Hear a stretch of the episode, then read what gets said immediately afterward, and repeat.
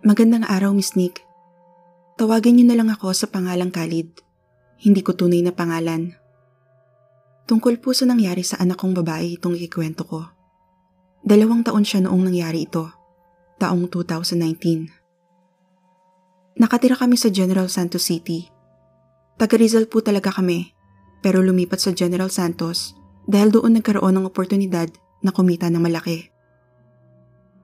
Sa umpisa, nakitira muna kami sa bahay ng kuya ko. Mga two months kami naglagi sa bahay niya. Pero pagkalipas din ng dalawang buwan, nagdesisyon na kami na bumukod mag-anak Naghanap po ako ng malapit na malilipatan. At di naglaon, nakahanap naman po ako ng malapit sa bahay ng kuya ko. Mga dalawang buwan din kami doon sa nilipatan naming bahay. Bago na isipang rentahan yung kabilang apartment na nabakante. Mas malaki at maganda kasi yon. Okay naman sa umpisa. Pero isang gabi, narinig kong parang may kinakausap yung dalawang taong gulang kong anak. Hindi naman namin maintindihan yung mga sinasabi niya kasi nagbi-baby talk pa siya.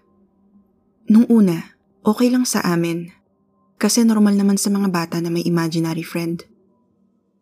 Hanggang sa napapansin naming nadadalas na may kinakausap siya pagsapit ng mga alas dos ng madaling araw. Magigising na lang kami mag-asawa dahil tumatawa ang anak namin. Nag-aalala na rin kami para sa anak namin. Pero di naglaon, ang pag-aalala ay nadagdagan ng kilabot. Isang gabi, nag-uusap kami ng asawa kong magkaharap at nakahiga sa kama habang ang anak namin ay nasa paanan namin na taglalaro. Nakabukas ang TV noon pero di naman kami nanonood kaya naisipan kong patay na lang yung TV. Dahil nasa likod ko ang remote ng TV, tumagilid ako para kunin ito. Nahagip ng panin ko ang paanan ko at laking gimbal ko nang makitang nakatayo Nakangiting nakatingin sa akin ang anak ko. At may isa pang ulong nakasilip sa kaliwang balikat nito. Ulo ng isang batang babaeng may maikling buhok at nakangiti rin sa akin. Sa takot ko, napatayo ako bigla at nagulat naman ang asawa ko. Nung ibinalik ko ang tingin sa batang babae, wala na siya. Natakot po ang asawa ko kahit hindi ko pa man nababanggit ang nakita ko. Alam niya. Sensitive po talaga ako sa mga bagay na paranormal. Bukas ata ang third eye ko. Madami na po akong nakitang multo. Mas nakakatakot pa kaysa sa batang nakita ko na nakadungaw sa balikat ng anak ko.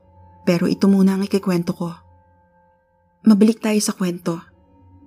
Dali-daling kinuha ng asawa ko ang anak namin. Ako naman, lumabas ng kwarto, nag-iisip at nagsasalita na wari Kinakausap ko yung batang babae. Alam ko kasi na nasa paligid lang siya at naririnig ako. Sabi ko pa, Anong trip mo? Pipili ka ng pagtitripan mo. Hindi mo ako masisindak.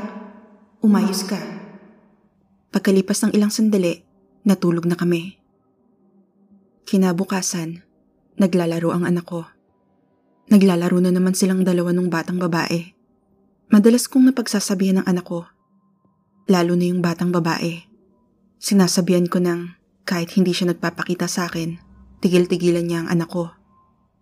Dumating sa punto na may tinatawag na sa CR ang anak ko. Dali-dali kong pinuntahan yung CR. Tinadyakan ko yung pinto ang nakasara. Lahat ng murang alam ko ay nasambit ko na dun sa batang babae.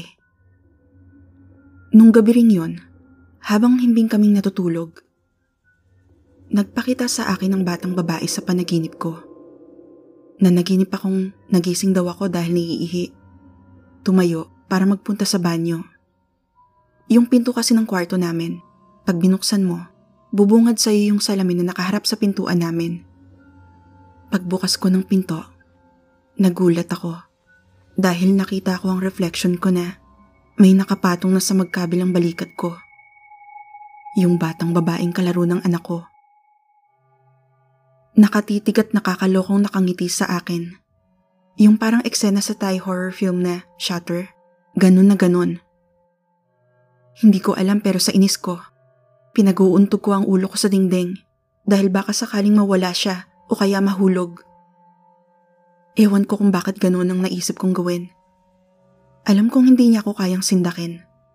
Pero naramdaman kong unti-unting bumabaluktot ang katawan at ulo ko papuntang binti ko. Para akong tiniklop na folder. Damang-dama ko ang sakit. Sa sobrang sakit, nagising akong pawis na pawis. Para akong binangungot. Ramdam na ramdam ko yung pagbali ng mga buto ko. Pagtingin ko sa oras, alas 4 na noon ng madaling araw. Tulog pa rin ang anak at asawa ko. Bumangon ako at nagtungo sa banyo. Naalala ko kasi na doon siya madalas tawagin ng anak ko. Naghilamos ako sa banyo.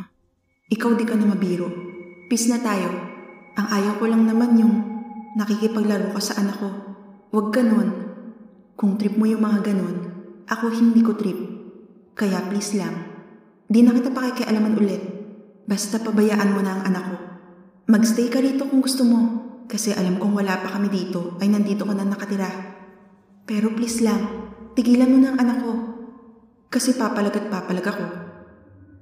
Pero masakit yung ginawa mo. Wika ako sabay tawa. Para akong baliw na tumatawa at nagsasalita mag-isa sa banyo ng madaling araw. Simula nung gabing yun, hindi na siya nagparamdam sa anak ko. Mabait naman pala. Napagtripan ko lang. Ginantihan tuloy ako. Pero pag may bagong mukha o bisita sa bahay namin at sa amin matutulog, hindi pwedeng hindi niya hihilahin habang natutulog. Nagbakasyon ng tatay ko noon sa amin. Nag-umpisa sa paghila ng kumot ng tatay ko tuwing gabi.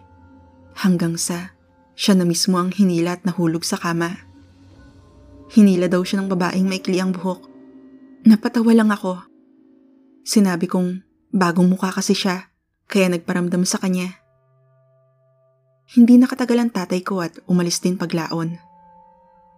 Yung kuya ko rin, nagbakasyon sa amin isang beses, kasama ang asawa niya. Yung asawa ni kuya, parehas kong nakakaramdam at nakakakita ng mga paranormal. Isang gabi, nag-uusap kami. Dapat doon sila matutulog sa amin. Nang biglang mag-ayang umalis yung asawa ng kuya ko. Doon na lang daw sila matutulog sa isa pa naming kapatid. Paglabas sila ng pinto, tinawag ako ng asawa ni kuya. Binulong niya sa akin na bantayan ko daw ang anak ko dahil may kasama kaming ibang tao na nasa CR. Natatawa akong sumagot. Sinabi kong alam ko na yon at may deal na kami ng multo. Sinabi kong mabait naman yon at sa mga bagong salta lang talaga nagpaparamdam. Nagpaparamdam din minsan sa aming mag-asawa pero di na lang namin pinapansin kasi di naman na niya pinapakialamanan yung anak ko. Sa ngayon, hindi na po kami nakatira doon hindi na muling nagparamdam yung batang multo sa anak ko kahit hanggang sa huling araw namin sa apartment. Hanggang dito na lang muna, Miss Nick. Sana ay nagustuhan niyo ang kwento ko. Maraming salamat kung mapili niyo ang istorya ko.